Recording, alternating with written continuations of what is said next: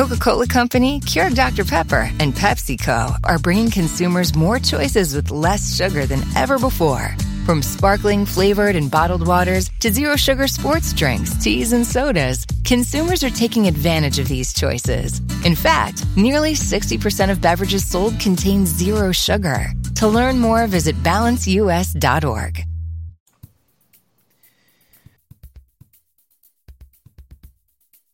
Noi di Screen Tellers siamo gente con quella faccia un po' così, con l'espressione un po' così che abbiamo noi non prima di andare a Genova, ma prima di metterci al microfono a spararvi scherate seriali, ovviamente, oppure cinematografiche o entrambe. Eh, ma se possiamo lo condividiamo volentieri, ecco, lettere con altri matti come noi. E, eh, allora ecco che vado a introdurre formalmente, in quello che, vabbè, teoricamente è il nostro format meno formale di tutti, ma eh, ci siamo capiti, eh, colei che, se si guarda allo specchio, incrocia lo sguardo di una Calisi colei che crede di essere Michael Scott, colei che, se la chiamo con il suo nominativo ufficiale, mi tira una ciabattina. Perciò, eh, ciancio alle bande, benvenuta Rory. Ciao Jacopo! Sono iper, iper, iper felice di parlare più che posso di The Office. Perfetto, abbiamo subito introdotto quello che è il uh, topic, per cui tiro una sì. riga fantastica sui miei appunti. No, scherzavo, sto bleffando, non ho alcun tipo di uh, appunto, ovviamente, o forse sì, chi lo sa.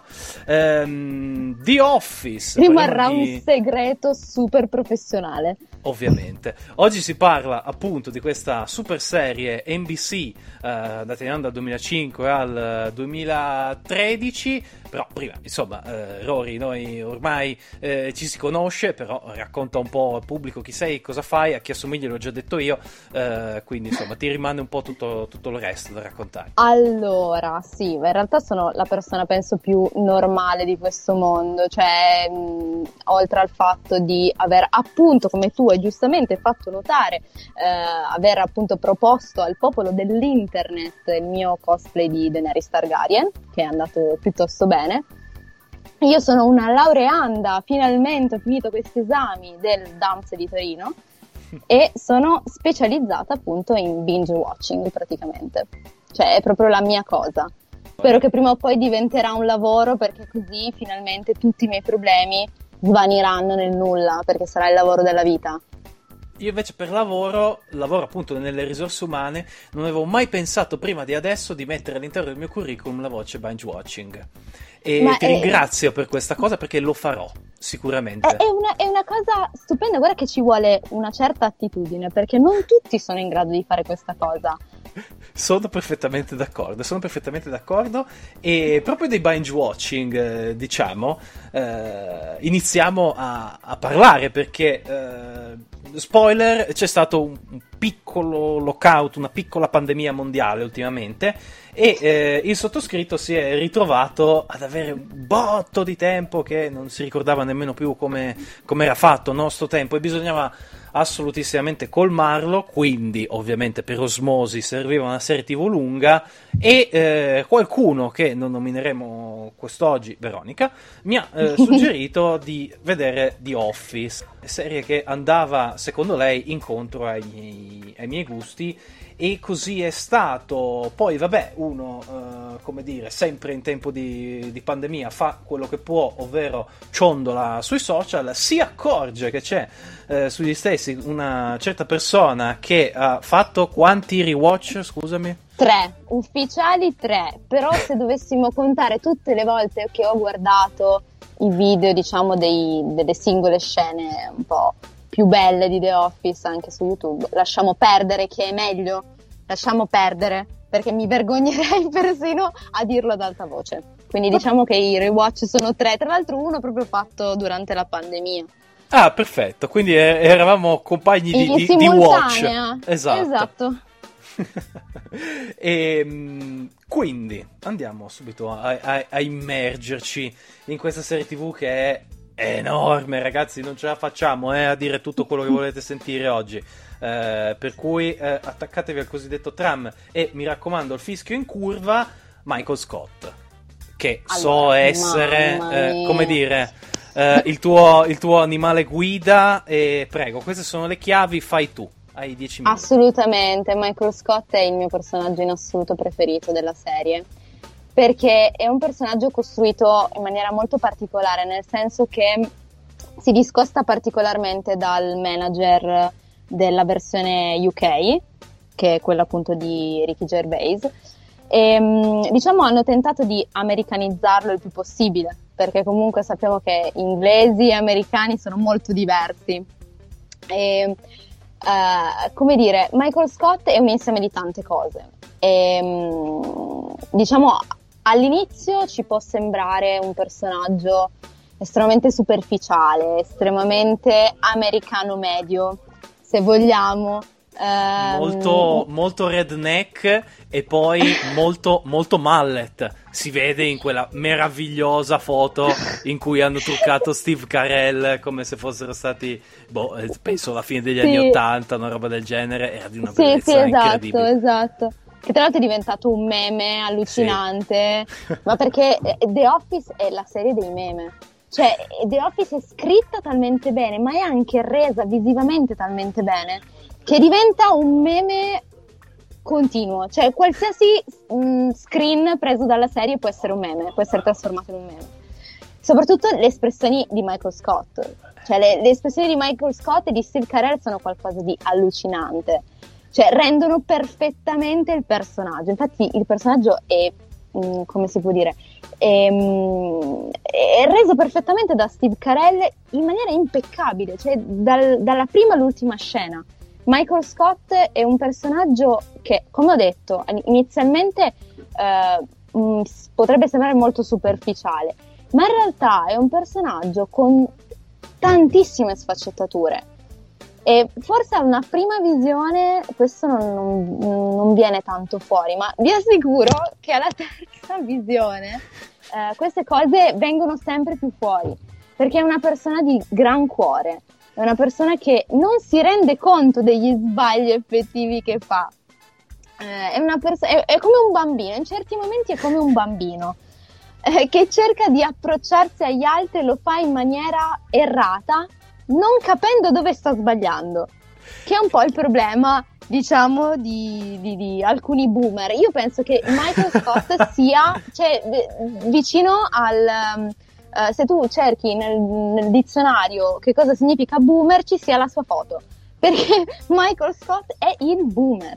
Uh, se non c'è, dovrebbe esserci. Per cui uh, adesso, sì. adesso, andiamo a parlare col signor Devoto e col signor Oli e, e facciamo il modo di, di appiccicarci questa foto. Hai detto mm, la qualunque, tutti spunti incredibilmente interessanti. Uh, io nella prima stagione l'ho odiato. Cioè, ti dico, ti dico la verità. È una cosa ti dico la verità. condivisibile. Perché eh, l'aggettivo, ecco, col quale io lo, lo, definivo, sempre confrontandomi con una certa persona, Veronica, mentre guardavo la prima stagione, era sgradevole, cioè proprio mi dava fastidio. Penso che sia nella prima stagione eh, la celeberrima battuta che fa a Meredith sull'utero. E se non è la sì. prima, penso che sia sì, Liz la esatto. seconda. Esatto. Sì, sì, sì, no, no, è, mm, se non sbaglio durante la prima season. E mamma mia, cioè io penso che userei un altro aggettivo uh, in inglese perché è quello che caratterizza Michael Scott della prima season, che è cringe. Tu sì. quando guardi Michael Scott che dice una delle sue cavolate, ti viene la pelle d'oca dall'imbarazzo. Bravissima, cioè eh, ti Perché dà quella... non lo so, dici, no, non può averlo detto realmente, cioè io non ci credo che non capisca che quella cosa che ha detto è sbagliata. E quindi, infatti, eh, io mi ricordo che alla, alla prima visione ho interrotto la visione proprio durante la prima season perché non ce la facevo. Cioè tu devi essere abituato mentalmente a The Office in generale, ma a Michael Scott particolarmente. Cioè è come se ti dovessi allenare un po' a qual è il tipo di umorismo che caratterizza la serie, perché è un tipo di umorismo che secondo me prima di The Office non esisteva. O comunque era molto molto raro. Forse qualcosina di Chandler, di Friends, Poi ogni tanto quando fa la sua battuta un po' più dark, un po' più, un po' più depressa, però secondo me è proprio stata la serie innovativa che ha fatto partire un genere. Perché rendere divertente il cringe, l'imbarazzante e anche la quotidianità, perché alla fine The Office parla essenzialmente di un ufficio, quindi la cosa più, se vogliamo, banale e quotidiana del mondo. Riuscire a renderla divertente con la sua scrittura, con la sua regia e con le, con le sue interpretazioni, perché gli attori secondo me sono, sono assolutamente geniali, è qualcosa di rivoluzionario.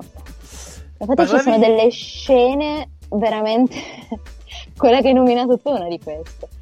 Sì, ma mm, eh, come dire, quando, quando, bacia Oscar, quando dice oscenità a Phyllis, quando convince Stanley a partecipare alla, eh, alla, partita di basket perché è nero e basta, e poi lui palleggia come tra l'altro palleggio io quando oso giocare, giocare a basket, ma veramente le, le citazioni sarebbero, sarebbero infinite. infinite. Parlavi degli attori, io ti volevo fare una piccolissima domanda, appunto, parlando di, di Michael Scott. Una curiosità, perché poi sappiamo, volando praticamente verso la fine delle, delle stagioni di Office, eh, che a un certo punto fa un cameo l'attore che per un attimo si è pensato avrebbe interpretato Michael Scott, ovvero Bob Odenkirk, ovviamente interprete, oh interprete di eh, Better Call Saul. Viene difficile eh, vedendo come l'avrebbe interpretato appunto Bob Odenkirk pensare chi sia meglio però alla fine uno cioè almeno io vado con Steve Carell lo stesso Assolutamente sì, nonostante ti dico la verità, durante la puntata in cui, appunto Pam lo incontra, mm. e, lo dice anche lei, e Michael sì. Scott, io li ho esatto. trovati molto simili, però la cosa è che ha ricalcato tantissimo secondo me l'interpretazione di Steve Carell cioè, l'ha proprio ricalcata moltissimo, quindi non so se sarebbe stato lo stesso vederlo immediatamente nei panni di Michael Scott. Io vado con Steve Carell anche perché, e riprendo una delle cose molto vere che hai detto prima, uh, Michael Scott è un personaggio che a seconda del momento in cui lo incontriamo sia della singola giornata, essendo come dire un attimo bipolare, oppure della, della narrazione appunto di The Office, è un po' bambino, come dicevi prima, ma un po' anche papà, un po' figura appunto paterna. D'altronde, sì. D'altronde ogni tanto ce lo dimentichiamo, però teoricamente sarebbe il capo, sarebbe il manager. E, è interessante, no? Questa duplice veste nello stesso personaggio. Sì, perché riesce praticamente a fare da papà l'intero ufficio perché lui lo dice sempre, noi siamo una grande famiglia, per lui l'ufficio è la sua famiglia perché effettivamente Michael Scott eh, non viene magari affrontato tanto il discorso di come sia lui fuori dalla vita dell'ufficio, viene comunque lasciato molto oscuro se vogliamo. Eh, però si vede, cioè noi lo vediamo una persona estremamente sola, che vede appunto nella, nelle persone, nella sua quotidianità, che vede appunto tutti i giorni la sua famiglia. Poi però c'è questi momenti in cui dice magari a Oscar il contabile uh, spiegamelo come se avessi 5 anni perché non riesco a capire quello che mi stai dicendo, cioè nonostante lui sia il manager. E, ehm, a volte, cioè, molto spesso in realtà, vediamo non saper proprio affrontare le situazioni come un manager. Cioè lui è un po' un venditore, un abilissimo venditore, perché tra l'altro questa è la grande differenza con The Office UK, è che uh, Michael Scott è molto bravo come venditore, è bravissimo in tutte le scene in cui noi vediamo che lui sta effettivamente facendo il suo lavoro. È bravissimo. Il problema insorge poi con la questione più boss, più capo, mm. ok, più manager. Uh, perché um, è un personaggio che um, mi pare di averlo letto da qualche parte, si è un po' trovato ad essere manager, ha avuto questa fortuna, ok? Uh, però lo vediamo essere comunque molto competente, lui sa perfettamente quello, quello che fa quando si parla di vendite. Il problema è poi quando mm, ci sono diciamo delle situazioni un po' più burocratiche, un po' più uh, manageriali appunto. Però io comunque trovo che sia un personaggio estremamente affascinante. È proprio una persona estremamente, come dicevo prima, è estremamente sfaccettata. Cioè nei momenti di crisi, lo vediamo nei momenti di crisi, ma lo vediamo anche essere eh, molto trasparente. Anche la storia con Holly secondo me è qualcosa di, di, veramente autentico. Cioè lui è un personaggio veramente autentico, una persona veramente autentica e questa cosa mi fa sempre molto piacere. Eh, è bello come lui sia autentico e maledettamente umano, nel senso veramente totale del termine, sa essere estremamente dolce, estremamente romantico, estremamente rude, estremamente, eh, come dire, politicamente scorretto, eh, in, ogni, in ogni relazione in cui lo troviamo. E sono tante. Prima uh, di arrivare a quella che tu hai citato che è eh, insomma anche la mia preferita. Perché eh, cioè, lui è Michael Scott anche eh, con le due cinesi che si portano a caso eh, in ufficio. Lo è con Jen eh, lo è con Carol, che eh, ovviamente se eh, insomma non, non, lo sapete a casa, eh, è la vera compagna di Steve Carell, giusto? Adesso non vorrei... Sì, è verissimo, sì, sì, sì. Perfetto, mi asciugo il sudore della fronte e poi vado a eh, parlarti delle altre due che sono appunto Ellen e Donna. Mm, non dobbiamo ovviamente parlare di ognuna di loro, ci mancherebbe altro. Eh, Tanto Però... alla fine Michael Scott si comporta sempre allo stesso modo con, uh, con tutte loro. Essenzialmente eh, Michael Scott è un personaggio mh, innamorato dell'amore più che innamorato della donna di cui si sta parlando. Cioè, a parte eh, il rapporto con Holly che è tutto un altro discorso, però con le donne precedenti lui ha sempre avuto questi occhi sognanti da ragazzina che fangirl, che ha la crush, ok? Si è sempre comportato così, come una persona che è estremamente sola, estremamente bisognosa di affetto, che si buttava un po' tra le braccia della, della prima disposta a dargli un pochettino di attenzioni. E Jen ne è la prova lampante, perché Jen è un mostro. Jen è un mostro. Tu parlavi, Della... perdonami, Dimmi. ma la devo dire questa Mentre parlavi di Michael Scott come novella teenager, mi è venuta in mente la scena in cui arriva in ufficio con la Chrysler. Mamma mia. Quella roba lì pazzesca. Quella scena è di un divertente, che poi sbaglia palesemente perché sì. in realtà dice It's Britney Beach con una canzone di Lady Gaga in sottofondo. Ce ne vogliamo parlare. è una delle cose più divertenti che io abbia mai visto, che poi tra l'altro segue subito il parcheggio dicendo sì. che non ce la fa quando ha tutta la strada libera, ok? Mamma mia, quella scena è veramente è una delle mie preferite. Sì, hai toccato proprio una delle mie scene preferite in assoluto. E stavo per dirti That's What She Said, però quasi. hai, hai arrotato a un certo punto il, il concetto. Però ecco, almeno possiamo così fare una menzione di quello che... Perché è... sono pronta, perché esatto. sono pronta. Io ormai lo so che il That's What She Said è sempre dietro l'angolo. sì, è, è decisamente, eh, come dire, la, la, power move di questo, di questo personaggio che è, è, diventato poi, come dire, uh, un intercalare uh, soprattutto nella cultura, nella cultura, americana, ma non solo, anche da noi. E um, allora, allora, allora, il tempo vola, mannaggia, quando ci si diverte. Uh, la famiglia di Michael Scott, ovvero il suo ufficio. Uh, vediamo tante, tante figure ecco, all'interno di questo nucleo familiare così, così strambo. Uh, c'è lo zio pazzo che ovviamente è, è, Creed, c'è la zia petulante che ovviamente è Oscar. Uh, insomma, potrei continuare da qui alla fine. Non me l'aspettavo questa. Eh, questa è bella, eh, ci ho, ci ho pensato, ci ho pensato almeno, almeno 12 secondi. E, ehm, però in tutto, in tutto, questo quadretto uh, così idilliaco io non sono riuscito a trovare una qualifica per Dwight Schrute. Secondo te chi è Dwight Schrute oh. per, uh, per, Michael?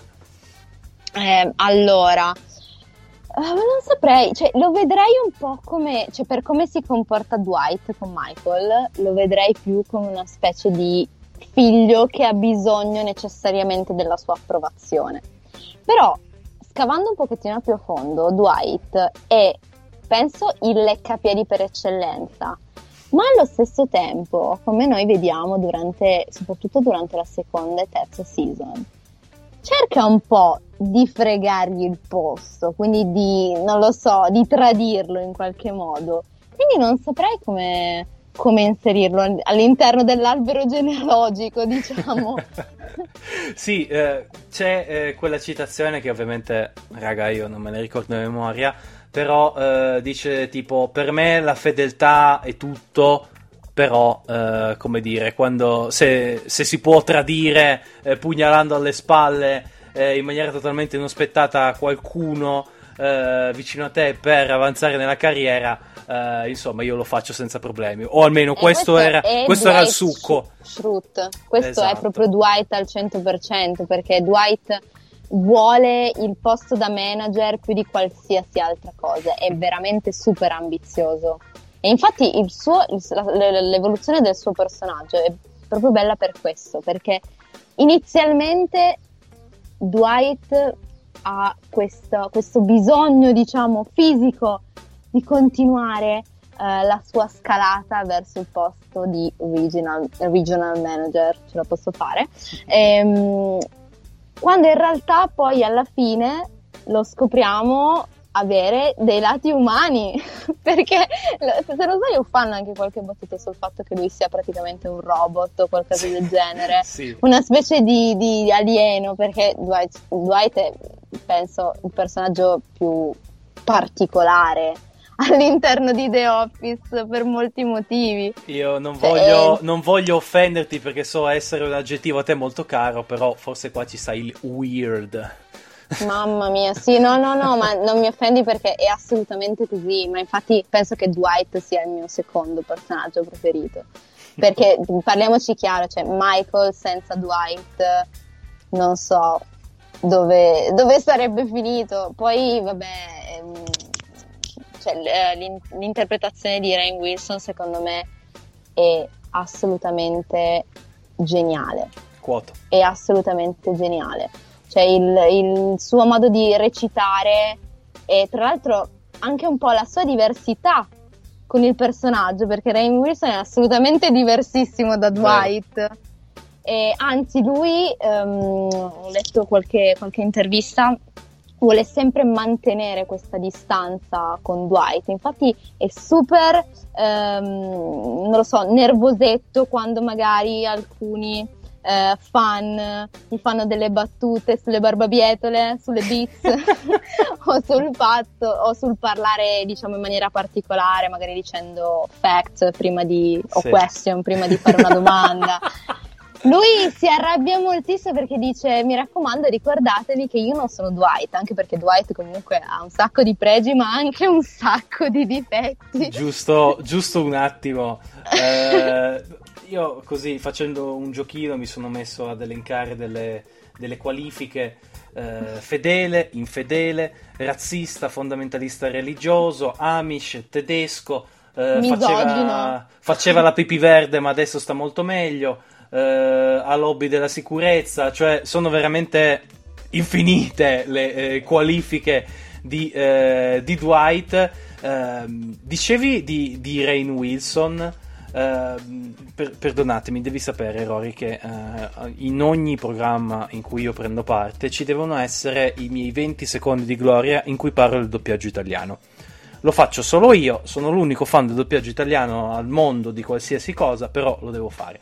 Ecco, secondo me dare la voce di Paolo Vivio a Dwight eh, Schrute è stato un crimine perché la si poteva dare la si poteva dare all'ottimo, meraviglioso, fantastico Massimo Giuliani che l'ha doppiato in un'opera incredibile che è il film Il batterista nudo e ti assicuro che è molto più vicina la sua voce al timbro di Rain Wilson che è così particolare con questo accento eh, molto, come dire, eh, rozzo, ma anche con questa voce molto più profonda, e secondo me avrebbe fatto molto più ridere. I miei 20 secondi si sono belli che eh, esauriti. Um... Anche perché io non voglio commentare la versione italiana di The Office, cioè penso che sia meglio autocensurarmi. io, io l'ho visto, l'ho visto, diciamo, mie- miezza e mezza. Cioè, eh, volutamente ho voluto contaminarmi con qualche episodio italiano e episodio in inglese, senza in realtà un ordine particolare, per cui mi sono, mi sono goduto ambo le eh, versioni. Um, da buon maschio che eh, non sa assolutissimamente nulla di motori, eh, ho, ho, notato, cioè mi, mi, è venuta così questa associazione così uh, a caso, che Dwight è esattamente la sua macchina. Cioè è, è, è quella Hai macchina lì. È una buonissima osservazione perché in realtà io, ascoltando ovviamente i podcast di Angela Kinsey e mm, Jenna Fisher, ho, mm, ho praticamente ascoltato che le auto dei personaggi, o almeno dei personaggi principali come appunto Dwight e Michael, sono state scelte appositamente per loro.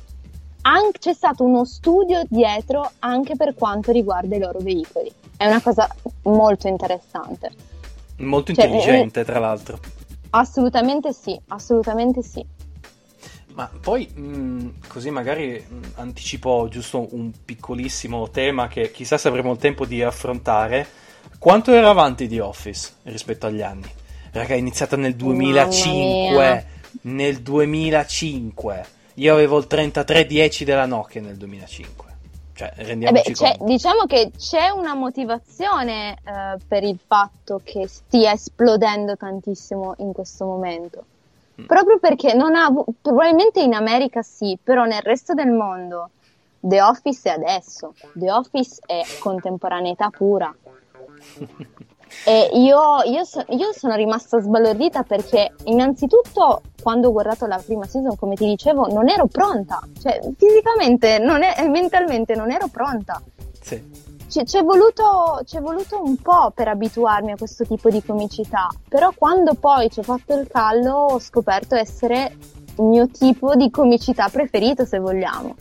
Era, e... era, dai tempi, ehm, magari adesso non voglio sembrare troppo vecchio, oddio io mi vanto di essere non vecchio, vetusto dentro, eh, però era dai tempi penso di Fantozzi, che non si vedeva la comicità da ufficio elevata a, a questo livello perché Probabilmente è veramente, sì. è veramente un, un, una, una, figata tremenda, ecco.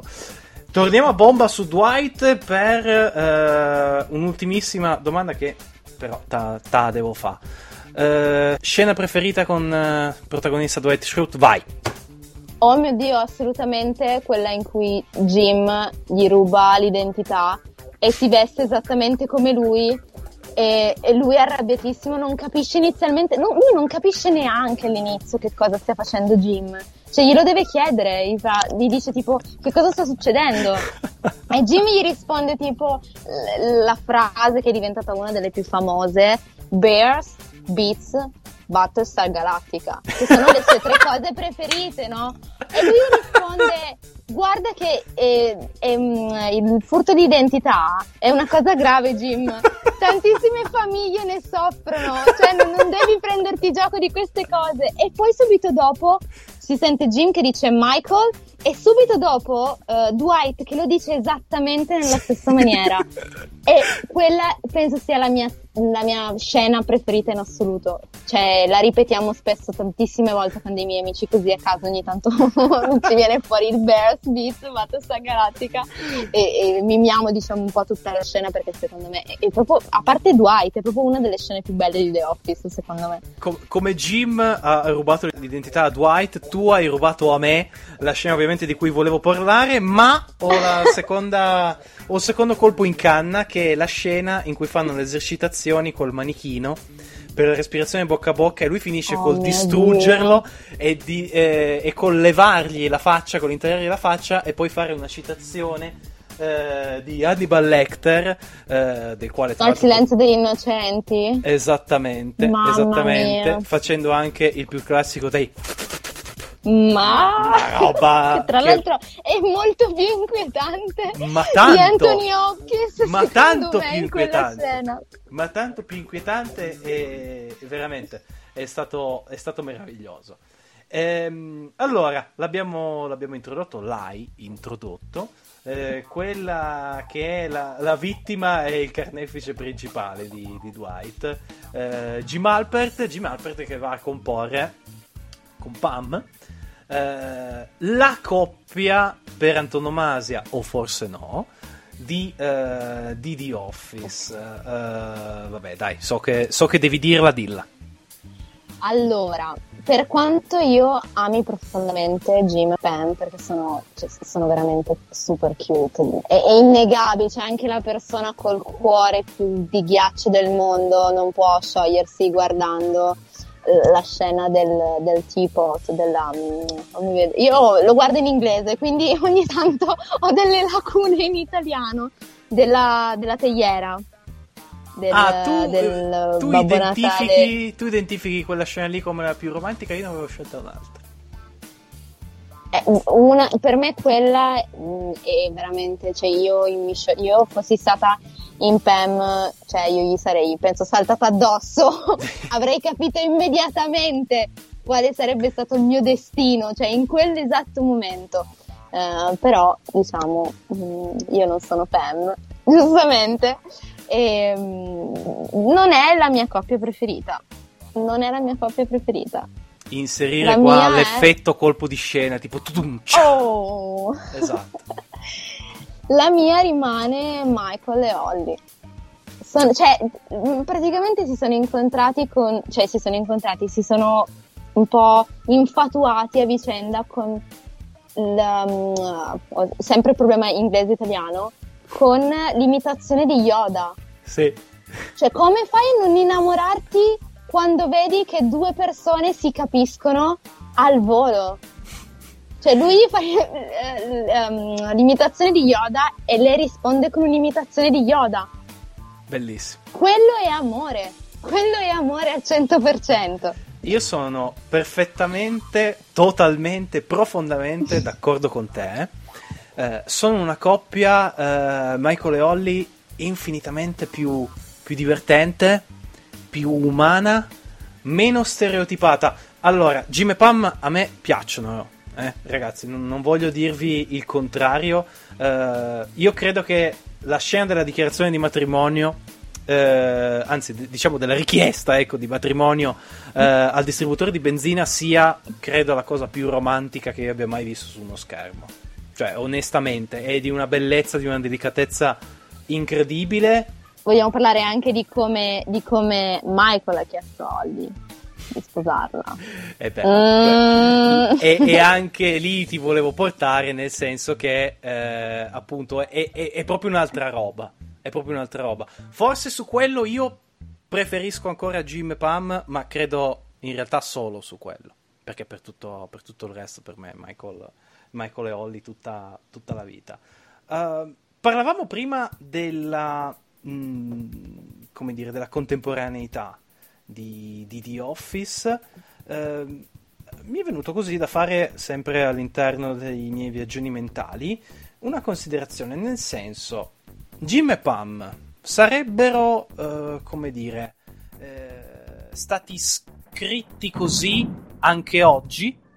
Nel senso, una coppia così, aperte virgolette, stereotipata, chiuse virgolette, in cui c'è un uomo solo al, go- al comando cheat e eh, una figura femminile che, eh, come dire, eh, rimane un pochettino più, più, in ombra e meno carismatica, e sarebbe secondo te eh, replicabile anche in una serie tv del 2020? Punto interrogativo. Io credo di sì, mm. ma questo è un mio punto di vista perché Um, non lo so, diciamo che questi stereotipi sono un po' duri a morire, ma me ne rendo conto io in prima persona, nel senso che io sono stata la prima quando ho visto Jim e Pam a tifare per loro, a non vedere l'ora di vederli insieme, a fare un po' la teenager. sono tornata un po', diciamo, indietro di dieci anni. Momento, momento sì. Momento sì. Esatto, esatto. Io sono mm, molto legata a quel tipo di amore un po', un po' cinematografico, che è un po' finto anche, un po' mm. non realistico. Quindi ti dico che secondo me ci sono un sacco di persone là fuori simili a me.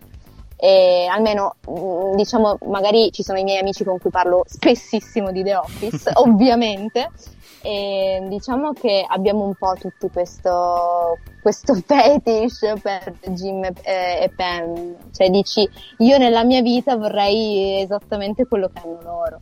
Quindi io penso di sì, cioè loro funzionano anche adesso, secondo me ovviamente. Tu avevi un'idea differente dalla no, mia? No, int- intendiamoci, eh, ovviamente come, come, coppia va eh, alla grande e non passi l'idea che, come dire, eh, Pam è un personaggio che non mi piace e non ci piace piace assolutamente. Eh, poi lei evolve in una maniera molto interessante. Ho in mente la scena in cui convince praticamente Dwight a fare, non mi ricordo se tipo la maratona o i 100 metri o comunque fuori dall'ufficio e finge di avere un uh-huh. cronometro, ma in realtà ha un termometro per la febbre. e poi tra l'altro se ne va. Cioè è, è, una bella evoluzione anche quella del, del Ma guarda, se dovessi, se dovessi parlare dell'evoluzione di Pam penso che la, la scena mh, mm, che più rappresenta il suo cambiamento sia quella dove cammina sui carboni ardenti. Vero! Quello è proprio l'inizio Vero. della trasformazione di, di Pam, nel, nel, nel, quale proprio prende coscienza di chi è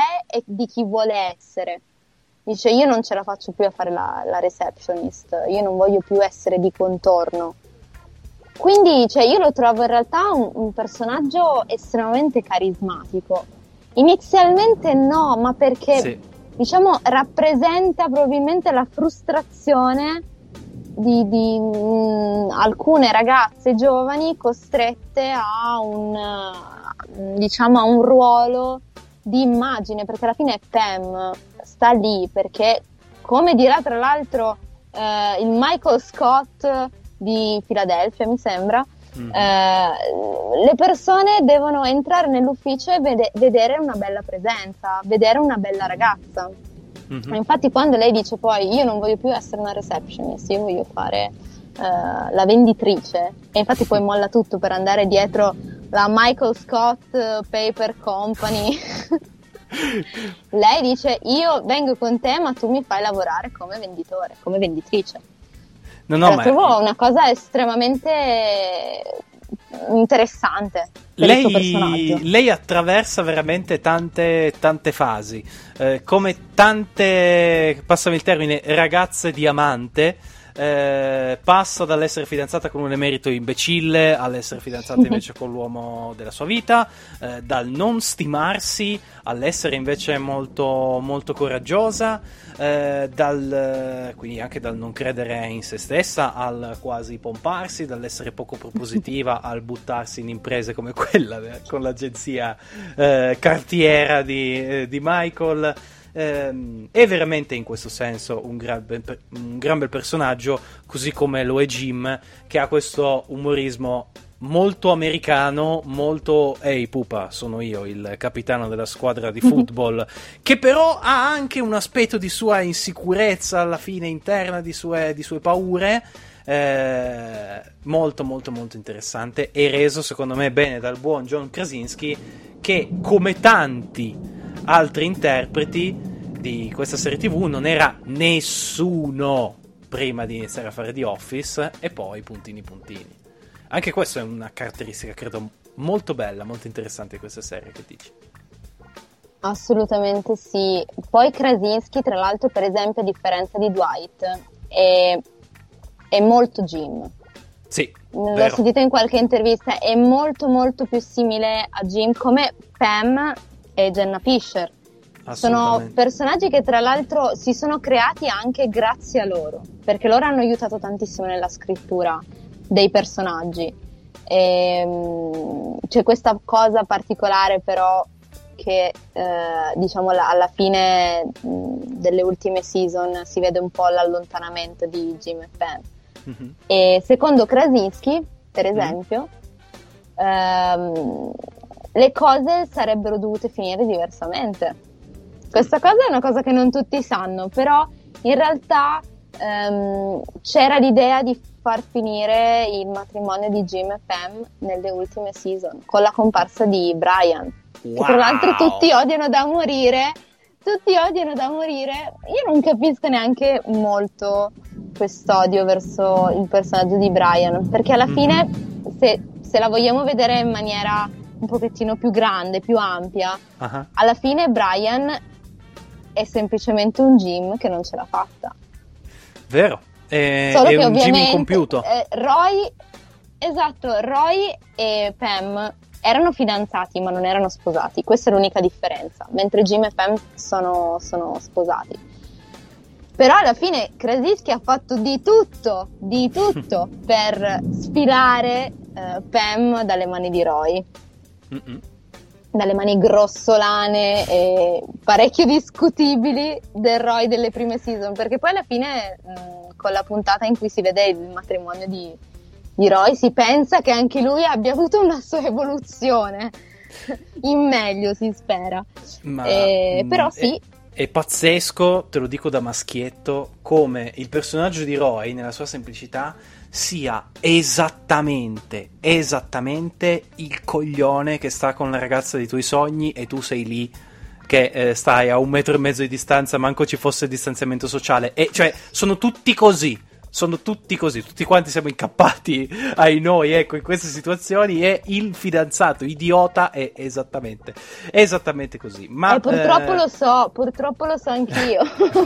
ma non andiamo avanti con storie di vita vissuta. Allora, Rory, abbiamo parlato un po' di tutti quelli che sono i personaggi principali di questa serie TV. Uh, dobbiamo chiudere tra non molto, ma prima dobbiamo da- fare insomma uno specchietto velocissimissimo sugli altri, perché secondo secondo me The Office è una gran figata proprio per la sua moltitudine eh, di personaggi secondari, sì, ma fondamentali per la riuscita comica della, della serie.